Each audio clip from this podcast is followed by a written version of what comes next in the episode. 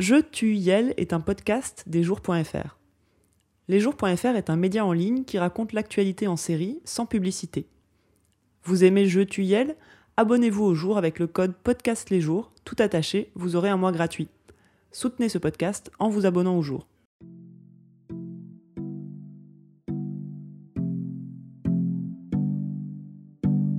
Ben, moi je suis non-binaire et j'utilise les pronoms Yel ou il. I identify.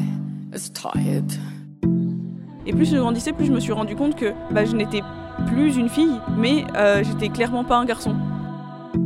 Je sais pas pourquoi est-ce que vous assimilez les cheveux longs à un genre. T'es pas gay Est-ce que t'aimes les filles? T'aimes les filles et les garçons ou t'aimes juste les garçons? Est-ce que t'es genre ah I'm 22. I've had this body for 22 years, and although I am uncomfortable with it, it freaks me out that a part of this body will not be on me next month. Pendant longtemps, en fait, j'arrivais même pas vraiment à comprendre exactement ce qu'on voulait dire par genre.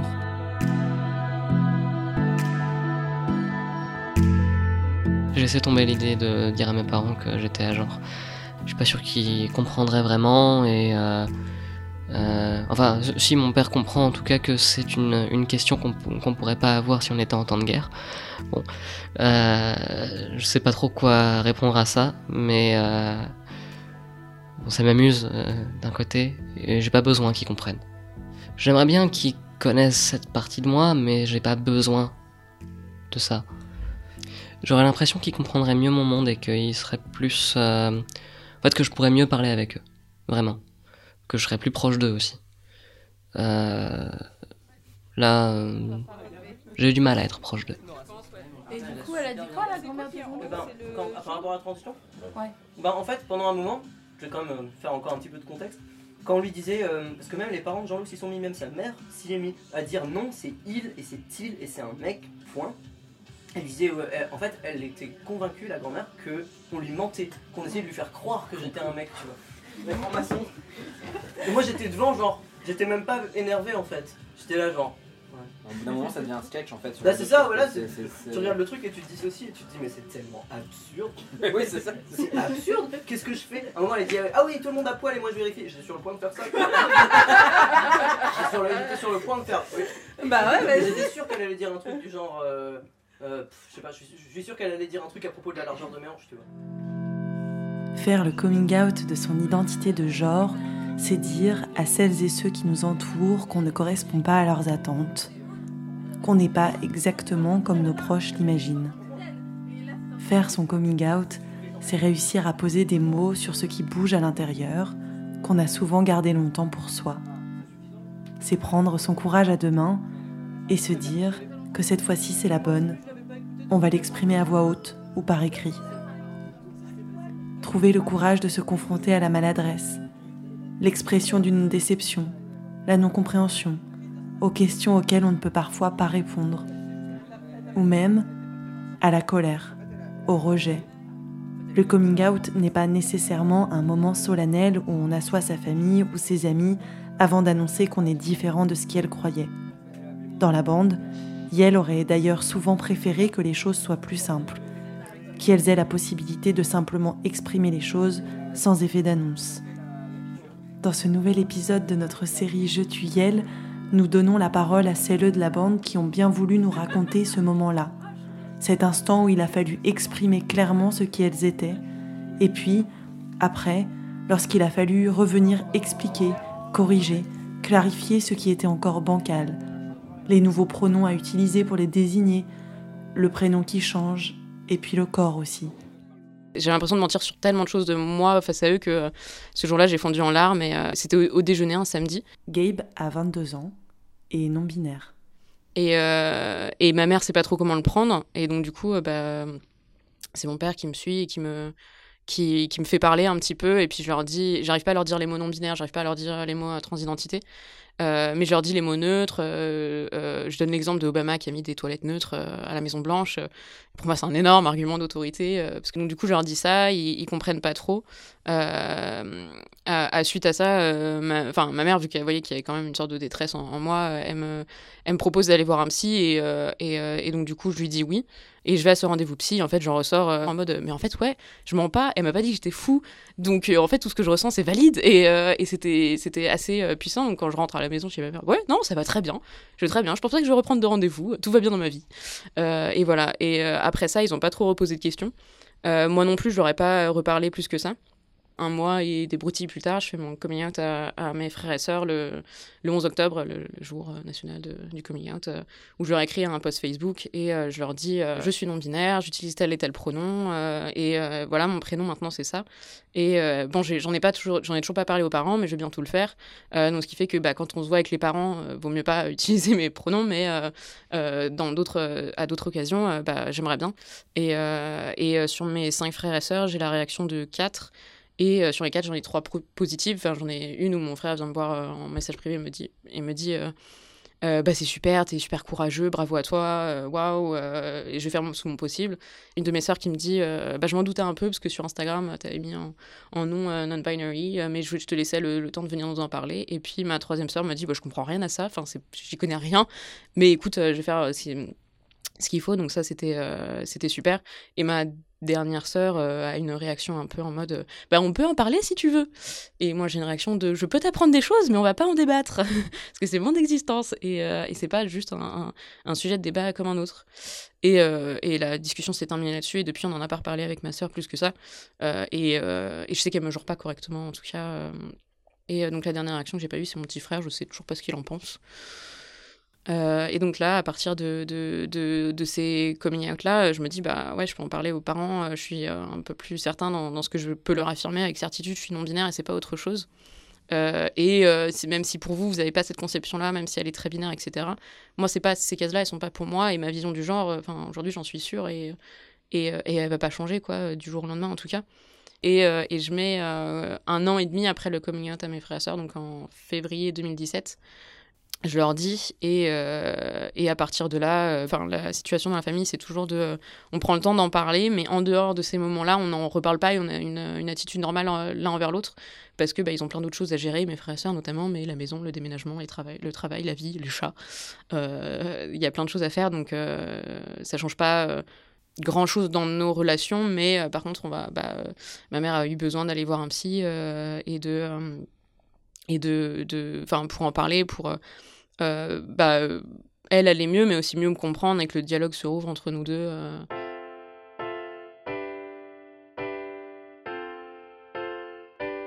Dans le coming out de genre, il y a deux difficultés.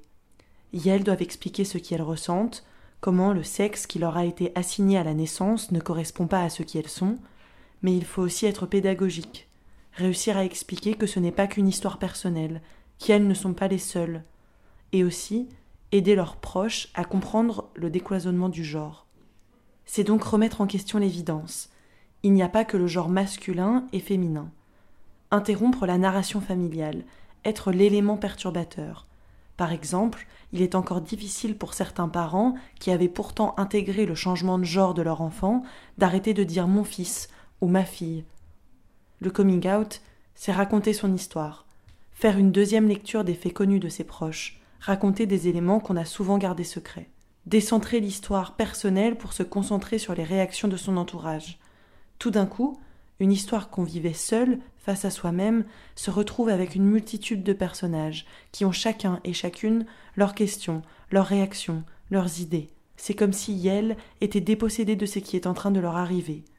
Léo, un homme transgenre de 22 ans, nous raconte. Du coup, ouais, ma grand-mère, c'était la seule personne avec qui je pouvais en parler, qui m'écoutait, qui me prenait à peu près au sérieux.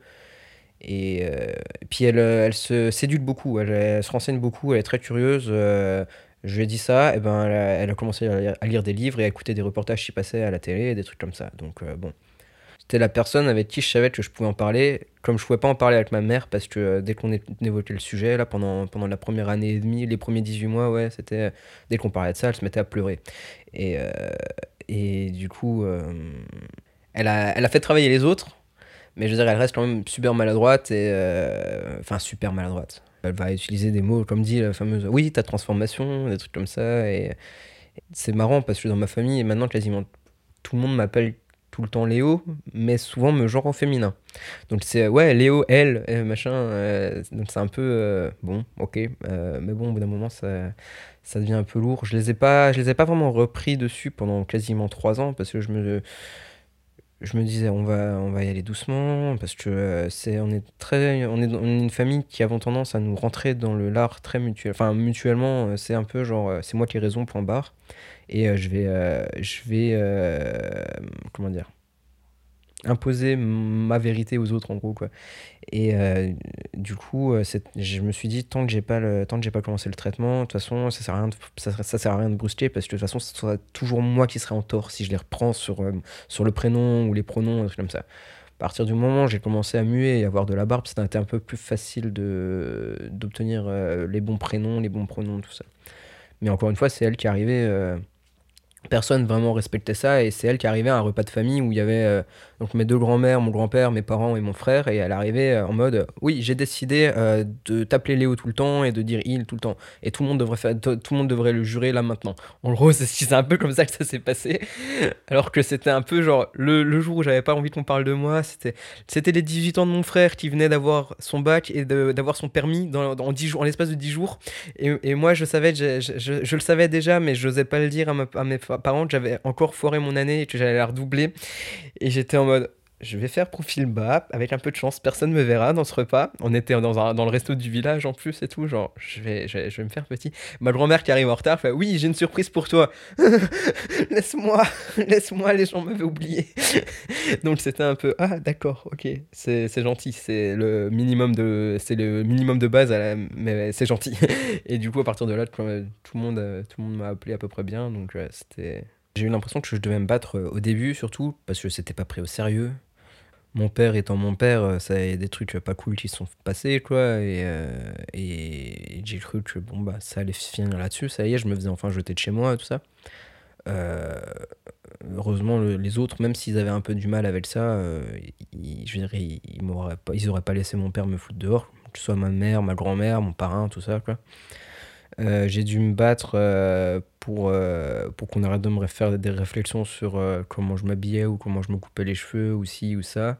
J'avais beaucoup ma grand-mère qui me disait Oui, mais tu sais, mais il y a des garçons qui, qui se rasent aussi, il y a des garçons qui, qui, qui, font ci ou qui font ça. Oui, d'accord, mais les garçons qui font ça, c'est parce qu'ils peuvent se le permettre, parce qu'ils ont tout le reste qui dit que c'est un garçon.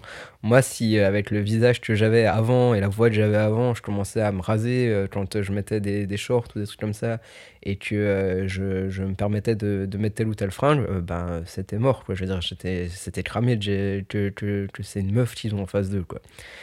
Et du coup, ouais, j'ai dû me battre sur ça, j'ai dû me battre sur euh, bah, tout ce qui est traitement et tout ça euh, pour dire non, maintenant je commence. Je, je, je vous demande pas votre avis en fait. Mon père, juste le dernier moment, il, pensait qu'on allait pouvoir négocier, qu'on allait pouvoir trouver un entre-deux. Je fais non, non, mais en fait, je te dis que ça va commencer à ce, ce moment-là. Je te, je te demande pas ton avis, je t'explique que ça va se passer comme ça en fait. Parce que ben, c'est ma vie quoi. Genre, euh, c'est faux. Il, il comprend pas le, il comprend pas la notion de dysphorie de genre. Et, euh, et, et moi, je lui ai dit, je te demande même pas de comprendre en fait. Je te demande juste d'accepter que c'est un truc que tu comprendras jamais et que c'est un truc que moi je vis et que il faut que je fasse ça pour moi quoi.